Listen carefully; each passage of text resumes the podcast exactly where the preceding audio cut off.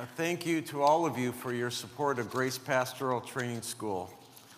Just to give you a little brief introduction, I'm going to show you a video that was made regarding our school.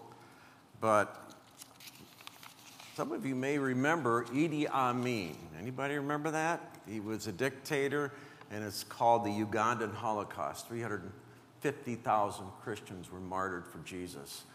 And uh, Idi Amin's goal was to wipe out every Christian. All you had to do when he came into the village was just renounce Christianity and uh, say the Muslim prayer, and you're free.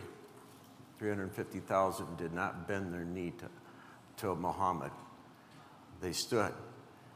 And people watched how Christians die. We always wondered, what would I do if somebody pointed a gun at me? You know, I'm thinking I'd be running the other way and no. And uh, we, are we're, we're terrified, but you never, ever have to be worried about that moment because Ugandans taught me at that moment. Just like Corrie ten Boom said, you remember the story with the ticket? She, she waited at the train station and said, Father, when, I, when, when will I get the ticket? And she said, When the train comes. And she went through uh, a concentration camp in Germany, and God was there when she needed him. Well, people watched how Christians died.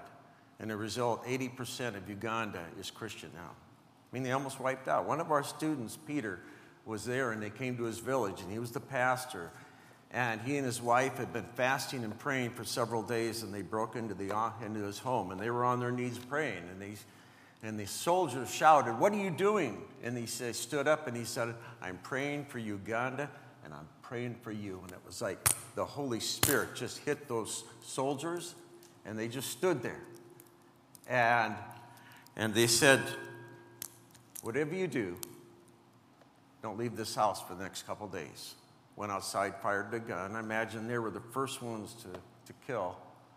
But they heard gunfire for the next couple days, and when it died down, they left and, and went out the house, and every Christian in that village was, was gone.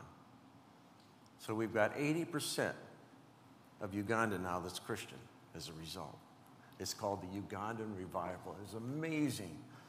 But Uganda, uh, it was just one of the poorest countries. Idi Amin just emptied out the banks and bankrupted the, the nation, and they have no schools. When I heard that 80% of the pastors in Uganda have no biblical training, God's calling them to the ministry, but there's no Bible school that can, they can afford. So we offered a free school seven years ago. We had our first graduating class in 2019, and we are now advancing to having an undergraduate, a graduate program. They go through a three year program, three times a year, two weeks at a time, and they get all the regular classes. You'll probably see that in the video.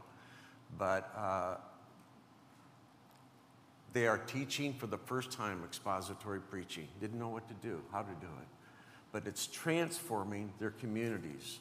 The mayor came to our graduation in 2019 and he said, I want to speak at your graduation. He says, I don't know what you're doing here, but this Bible school is making a difference in our community. And I go, man, I was a pastor for 29 years. I never had the mayor do that to me. so, but uh, let's watch this video right now. And this is uh, the director, I mean, the administrator of Grace Pastoral Training School speaking. Work on that. Um, I want to thank you. When God does something, there is no human explanation for it. And I was, uh, I had received a phone call a couple years ago from Loving One by One, which is uh, oversees our ministry. They're the ones that invited us in. I called them up and I told them, I said about the situation I'd heard, and they'd say, "We've been praying for somebody to come and start a school." So after COVID, they have a hospital and then they have a Christian school, but it wiped out their finances. They were helping us feeding the pastors. So I got a phone call in the morning that he said, Randy, we can't afford to feed the pastors anymore. You're going to have to come up with the money, $500. I said, I don't have $500. But we had our prayer, our staff prayer time, we prayed, and uh, I prayed, and that night I got a call from your missions committee and they said, uh, Mark told us about your school, and uh, uh, we'd like to give you $500. Oh, Thank you, Jesus. God's fingerprints on it. Yeah. Amen. Got it? It's working.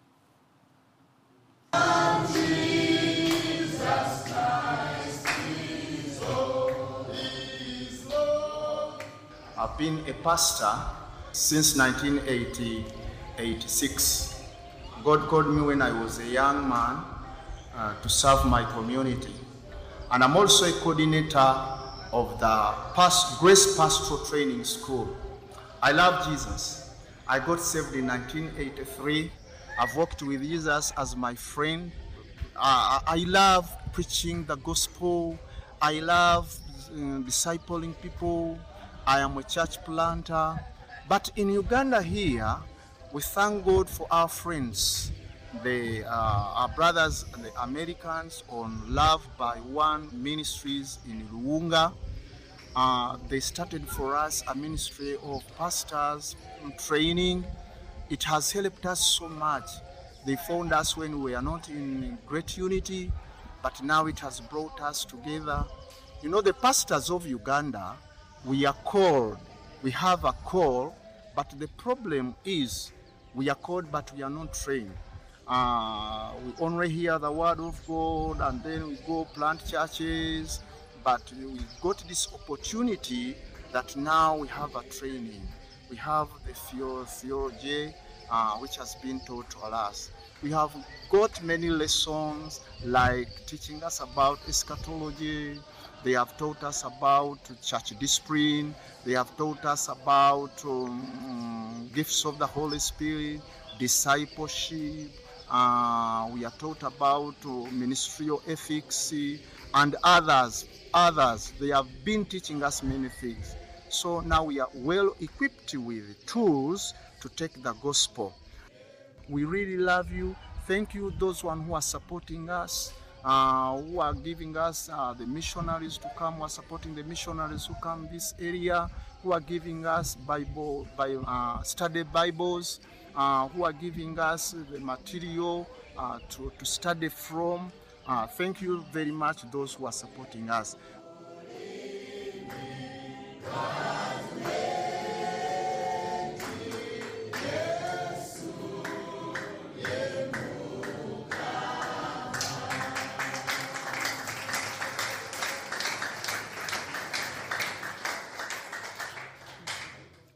Was that was was that hard to understand his accent. So what we our theme is that the most difficult person to deal with in the whole church is the pastor himself.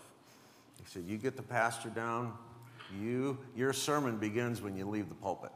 That's our theme, and we give them a study Bible because there's no access to commentaries or or internet or anything, and. Um, so we want to equip them and help them to be effective pastors. So thank you again. Uh, your pastor asked me to come and speak today regarding uh, your series on Genesis. And it reminds me of my prof- professor in seminary, Dr. Walter Kaiser. Loved the Old Testament so much, I took my OT classes from him. He told us, he said, we can preach from the New Testament once in a while if we ask for forgiveness. That's how much he loved the Old Testament. so let's pray. Father, thank you that your word is powerful, it's sharper than a two edged sword. And do what only you can do today in our hearts. Help me to speak. Help us to receive and understand and assimilate it and use it in our lives. In Jesus' name, amen. So, in chapters 42 to 45, I was thinking about the sermon title. And I said, here is a Joseph's example of forgiveness and redemption, right? Or if you've ever seen that uh, science fiction movie back in the 90s, uh, Independence Day, there's a guy going up to the spaceship and he says, Hey, boys, remember me? I'm back. Don't remember that? That's usually funny when I share that out of the churches, but anyway. I can't imagine him being there in Egypt and Joseph's brothers come and they don't recognize their own brother. And after all that they did, now They uh, have recipes for eating crow right now. So things go, the story speaks to all of us who have been wounded by those closest to us, right? Spurgeon said that the, Charles Spurgeon, the great pastor, said, it's often Satan uses the people closest to you to hurt you. So when our children, when our spouse, when our best friend hurts us, it's deep. Like David said in the Psalms, he said, If it would have been my enemy, I could understand, but my own brother. It's like you open up your heart and it's like there's no protection. The sword goes right in and it wounds deeply, right? We can all relate to that. If you're breathing on this planet, you've gone through something like that. And if it hasn't, be patient, it will happen. And from here, things go from bad to worse for these brothers and living with guilt. And but Joseph allows this crisis to transform his life. If anyone could have been uh, had an excuse to be bitter, Joseph did. I was I was betrayed by my own brothers. They tried to kill me. Then they traded me and sent me off, not knowing whether I could care less if I lived or died. And to live in, in just hatred toward them. But he knew the living God. In fact, Joseph, Joseph is a type and shadow of Jesus Christ. And we look today, there's only two people in the Old Testament, Daniel and Joseph that had that life, boy, I tell you, there's no, there's, there's no flies on them. You look at, and they allowed Christ to work in us. Every time you come to a trial and someone wounds you, you are placed at a fork in the road. You're either going to get closer to Christ or you're going to get further away from Him. My first conference I went to in the Evangelical Free Church, 1979, I went to the conference and I'm thinking, hmm, I was just starting out and I was going to find every gray haired pastor that I could and just pick their brains and say, How did you do this? How did you make it? So I remember sitting down next to uh, a, a, an old pastor. He was at the end, I was at the beginning, and it was the Ministerial Association. And there's two sections. First section, anybody can come. Second session, only ministerial members, only. And so the first session was over. I tried to introduce myself, and I'm saying Randy, and he goes, oh, and he says his name, and that's it. I go, okay. And anyway, we get to the second closed section, and he says, now all non members must leave. And he looks at me and he says, Are you a member of the ministerial set? Uh, the, the ministerial uh, association? And I felt like saying, No, I'm a spy from the Baptist.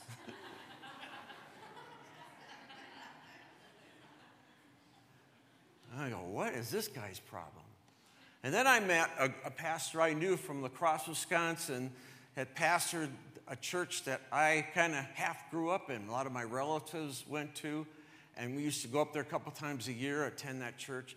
And I tell you, when this man, when he preached, he had these really thick glasses, but they couldn't keep out the joy of Jesus that just shined from his eyes. He just loved Jesus so much and his name was Carol Anderson, Pastor Carol. And my wife and I sat down and said, Carol, can we go out to eat with you tonight and just get a, piece of pie or something? And he said, I'd love to. And we talked with him until one in the morning, and it felt like two seconds. Now, these two men, these two older men of the same age, gone through the same experiences and the trials of ministry. What was the difference? You ever heard the story of clay and wax when exposed to the sun? Wax becomes moldable, and it does whatever the master in heaven wants to do with that person's life. Clay becomes harder as it's exposed to the sun, and it becomes like nothing, nothing affects it anymore. And it's your choice whether you're going to be clay or wax. So I always set that before me. That was a, a, a great example throughout my life? Am I going to allow these trials and the people that hurt you to define your life? Or are you going to let Jesus work through those trials and knowing that all things work to good for those who are called according to his purpose? Amen?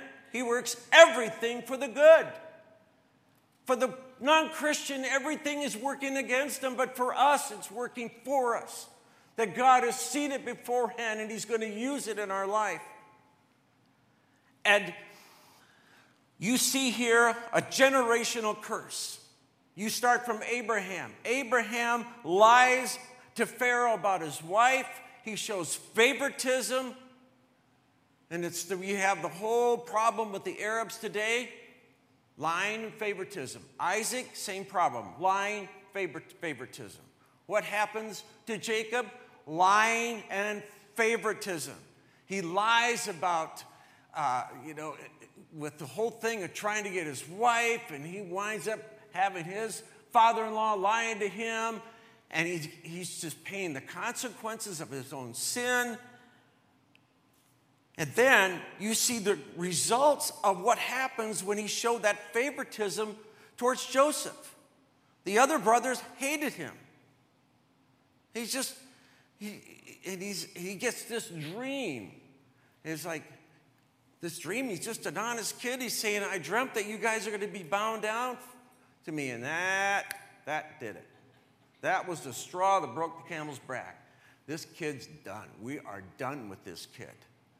Wearing his fancy coat. Maybe thought he was strutting around with his coat.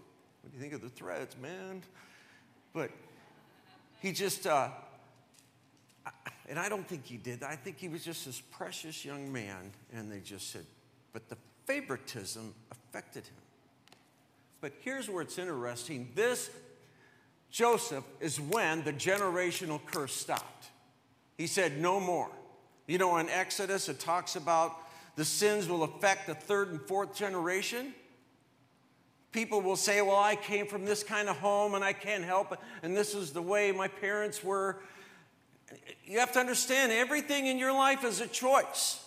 You can either choose that or you can choose what God has for you, and you have the power of the Holy Spirit to help you to do that. If any man be in Christ, he is a new creation. Old things have passed away. If that wasn't true, Christianity would have died 2,000 years ago. And Joseph found that transforming power even back then. And you see in verse 40, chapter 42, guess who's, remember the movie, Guess Who's Coming to Dinner? Surprise! Here's his brothers coming back. And they, I, I don't have enough time to go through all the passages, but look at verse 12 in chapter 42. His brother come to us, to Joseph, and he said to them, No, it is the nakedness of the land that you have come to see. No, that's not the one I want. Well, in verse 13, and they said, We are your servants. Our, we are your servants, our 12 brothers. And the son of one man, and the sons of one man in the, in the land of Canaan. And behold, the youngest is this day with our father, and one is no more. Did you catch that? One is no more. This is years and years later. I've heard the saying that there is no expiration date on sin. Sin has no expiration date. Now, when we come to Christ, somebody said, Well, how many, time, how many people do we need to go back and apologize? And I'm thinking, if I had to do that, all I, I would probably spend the rest of my life trying to get all those. But you have to sometimes just say, God, whatever you bring into my life, whatever situation, I want to deal with that. So I had uh, uh, my wife's high school reunion, and it was down in Bettendorf. And so I go there and find out that my neighbor was in her class. And so we get together, we talk, and he says, I'll have to come up and visit you in, in La Crosse sometime. And and, and he did. He came up and visited us. And I was just petrified. You know why? Because when he was a kid, I shot him with a BB gun. and I was feeling horrible about it. Oh, I was such a jerk to that kid. Never forgot about it. And, and he comes in and he's happy. And, and I said, Dave, I, I, I just want to get things clear. I just want to apologize for that time. I'm really sorry when I shot you with a BB gun. He goes, I don't remember you shooting me with a BB gun. he laughed, but I man, I tell you what, I felt I felt this burden just coming off me, and it was like, oh, isn't it wonderful when we when there's a cleansing in our heart? Can't do it all, but what God brings into our life, and so, but what He does, He's really testing His brothers through these three chapters. He puts money in their sacks. He says, Okay, I'll give you money. You, I'll give you food. Take it back to your home. And he puts the money that they paid for in the sacks as a ruse. And they find out and they go, Oh no, oh no. They see the money in the sacks, we're in trouble. And of course, Joseph says, You're spies. And he's trying to get them, these guys to really struggle and just like I want to know what Joseph was doing in essence. How, what are you guys like now? Are you still those jerks that you were back then, or have you changed? Murdering, selling off, kidnapping your own brother, selling him off as a slave? Or are you different right now? And those guys felt that heavy burden of guilt. Billy Graham once said if we could get rid of guilt, we could clear out half the, or maybe more than half of the mental hospitals. But it's, it's, you think of the people who are in taverns, people who are on drugs, are trying to anesthetize that pain of guilt that they have in their life. And Jesus is the one who came to take away that guilt. There is a fountain filled with blood drawn from Emmanuel's veins, and sinners plunge beneath that, that blood lose all their guilt and shame. I love that song, amen? It's like, wow. So, what happens is that they said in, in verse 22, this is interesting. Look at this. Did these guys really change? And uh, you have to go back. In verse 21, they said to one another, In truth, we are guilty concerning our brother, and that we and that we saw the distress of his soul, and we begged us and did not listen. Going right back to that, it's still tattooed in their memory. And Reuben answered them, Did I not tell you not to sin against this boy? But you did not listen. So now here comes a reckoning for his blood. But they did not know that Joseph understood him. See, Joseph is kind of like, you know, you remember how the Egyptians are always like this? How they're painted? I don't think jo- uh, Joseph was walking like that, but he had, he had the makeup on, probably shaved head, and didn't recognize him. He's older now, but he understood Hebrew, every word they were saying. And then uh, it says, And he turned away from them and wept, and returned to them and spoke to them, and took Simeon from them and bound him before their eyes. He said, All right, you guys, Simeon's going to stay here. You can go back, but if you're coming again, you know, he's staying here as kind of like a, a security.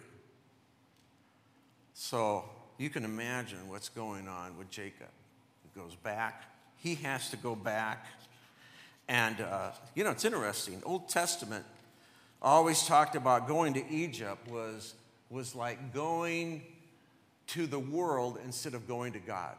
And you remember that in the Old Testament? He was rebuked during the major minor prophets. They would, they would get in trouble. They would go to Egypt. Maybe Egypt will help us. And that's our nature sometimes, we want to go everywhere else but to God. And they had gone to, to Egypt for help. And then the test shows up transformation of their brothers in chapter 43. And Israel said in verse 6, Why do you treat me so badly as to tell the man that you had another brother? They replied, The man questioned us carefully about ourselves and our kindred, saying, Is your father still alive?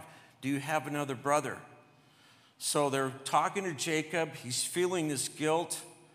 And then um, later on, uh, I didn't write this verse down, it said that they admitted that uh, there was a transformation in, in their brothers, but they still did not admit that they did this to Joseph, that they had sinned against him.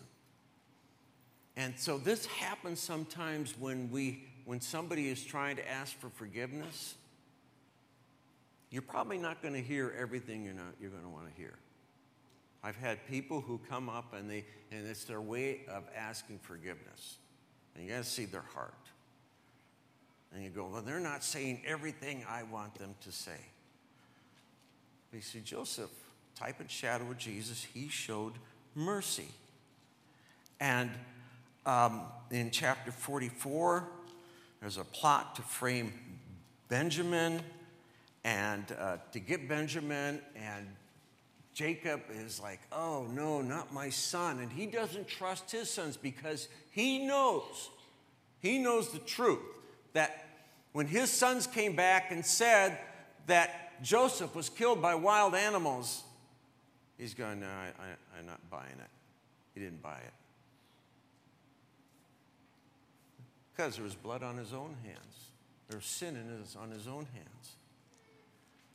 You see, parents sometimes, when uh, they will do something wrong in their own life and then they see their kids doing it and they remain silent. And they go, Oh, my kids are going to point their finger at me and say, Well, you did it when you were young. Don't ever go there and say, You know, that was the old me. There was a guy came to a church one time and the pastor was preaching. He stood right up during the sermon. He says, Do you remember me? He said, You and I used to hang around, and I'm going to get up and tell this church I've written down everything you did back then. And the pastor said, No need. You give me the list and I'll read it. And he read the list. And he said, This is the man I was, but now this is the man that God has changed me to be.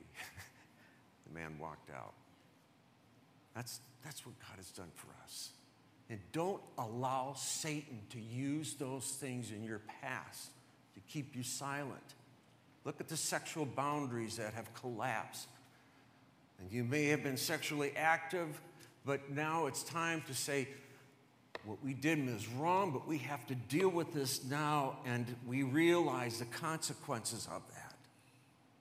But now in chapter 45, you see this revelation. Joseph can't take it anymore, and he reveals himself to his brothers.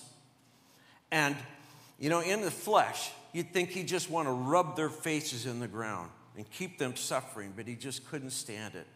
And he shows this forgiveness and reconciliation. And then he says this in chapter 45 he said, God sent me to save your lives. He says, don't, don't use, don't sit there and punish yourself anymore. God used this so that I could rescue you. What they did, they meant it for evil, but God meant it for good. Scripture says. And so you have Jacob, we always call him the strong willed child of all the, of all the uh, patriarchal fathers. He was the one that wrestled with the angel. And when it came to going to Israel, he invited his father to come and give them land. Jacob had no resistance. He didn't, that strong willedness was gone. He finally, God had broken that man. And the point is, the whole thing here is Joseph showing that kind of mercy toward his brothers is the same kind of love that God shows toward us. It says, while we were yet sinners, Christ died for us. While we, while we were yet sinners. How, how hard is it to to show love to somebody who's wounded you. When I was at Bible school my senior year, I had some guys that really gave me a raw deal on something. I mean, just, I mean, I was trying to be nice to them and they just totally ripped me off. Won't go into the detail of it, but I asked a friend of mine, and you know, it was big at that time, what would Jesus do? And so I told my friend, I, I, I, poured my heart out, and I said, Man, I said, I, you know, these guys did this to me, and I want to get back. I don't know what to do. And it says, and, and, and then it says, What would Jesus do? And my friend says, You know, if I were Jesus, I'd turn your friends into toads. That's how we feel, isn't it? We want revenge. We want to hurt back. So here is that if we confess our sins, if we confess our sins, First John's telling us that we are going to hurt our Father. And so I'm thinking, what do we learn about all of this? There's the, what we call the boundaries of forgiveness. And somebody says, you know, I can't, I, can I can forgive, but I can't forget. Of course, you're not going to forget. It says God removes our sins as far as the east is from the west, and He remembers them no more. It means He chooses to not hold it against us anymore. You, you're going to feel, you're going to remember that wound. But it will, you ask God, and He will continue to heal. Now, if somebody abused my child, or somebody is abusing their spouse and not repenting, then there's boundaries that we set up to protect those people, and you can't be around them. You forgive them, but you can't be around them anymore. They're not changing. So, one of the questions is how do I show forgiveness when inside I want to tell them off? You ever, you ever sit down and write a letter to somebody you're really mad at? You ever do that? I wrote a letter one time, oh, writing down, you know, and, and I told my friend, and he said, Okay, Randy, tell me, how do you think that friend of yours or this person you're writing that letter, how do you think they're going to respond to that? You think they're going to read that letter and go, Oh, thank you, I am going to change now? no. It's like they're defensive they're going, that's not me. And when you're defensive, you're not listening anymore.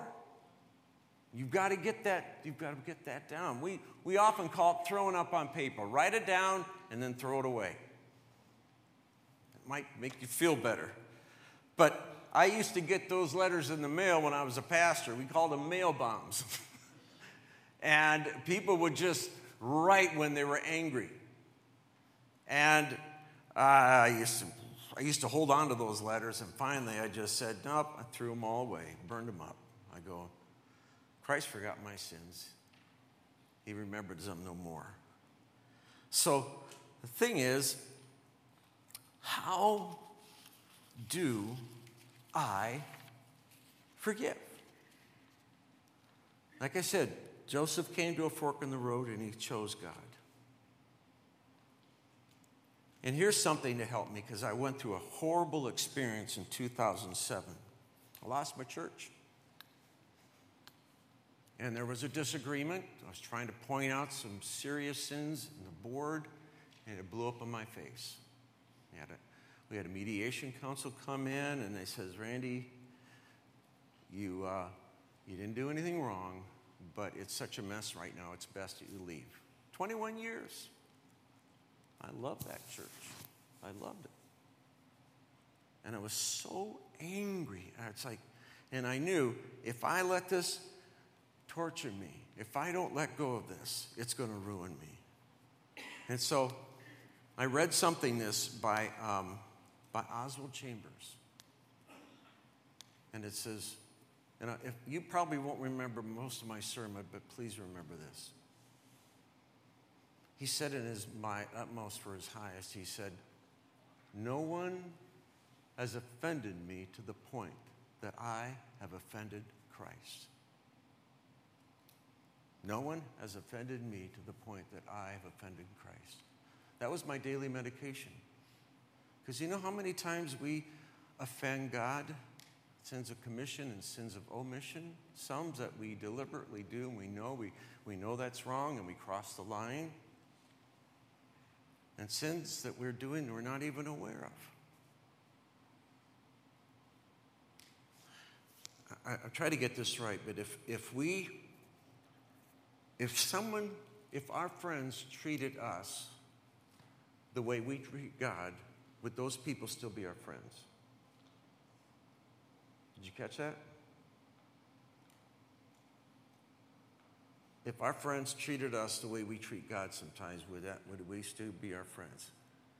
Sometimes you've done the same thing over and over and over again. They call it besetting sins. And you just, uh, you go, oh, I'm sorry. I'm sorry, Lord. What does he do? He forgives us. And Jesus said, How many times do I forgive? He gave that. But I don't know how God puts up with me. I began to think about that. How many times I injure him. And you know, you've seen people that have been wounded in divorce or hurt by somebody and they just close themselves off and I'm not going to be friends anymore. I'm not going to get married. One guy said, The more I know people, the more I like my dog. I'm not going to meet, I, and they just close themselves off because they don't want to get hurt anymore. What do you think God feels? He loves us, and we know that sin grieves Him. It says, the Holy Spirit, we grieve Him. We've asked God into our hearts. The presence of the Holy Spirit is now to transform us and that the life of Christ be presented through us. But when we sin, we grieve Jesus, and He takes it. It wounds him, and we have to confess our sins to the Lord. And we do that time after time, and a day after day, and hour after hour. Things we're thinking of, and we just play with thoughts that we shouldn't. And then someone comes up and wounds us, says something, does something really dumb. It will give you a different perspective. It will begin to allow you to show grace and mercy to people. Let's learn from the example of Joseph. Close with a story I've got from a youth pastor from Cedar Rapids, Iowa, when I was in Moline, Illinois, pastoring a church. And he was with the youth group, uh, youth group, youth pastor, and he was a great voice. He'd go around singing, sang just amazing Sunday evening service of me talking about a retreat they had at this lady's house. And there was a large place where everyone was, and he decided to go into this small den, and there was a fireplace, and the fire was going. He sat up behind, cuddled up beside it, and the fire was dying out. And he looked around and he saw this, this log that was sitting by the fireplace, and he threw that log in. And it was unusual because the log burned and burned and burned and burned. And the lady of the house walked in and says, Hi, Brian, how you doing? She said, Great. She looked around and she goes, You see my teakwood log I brought back from Israel?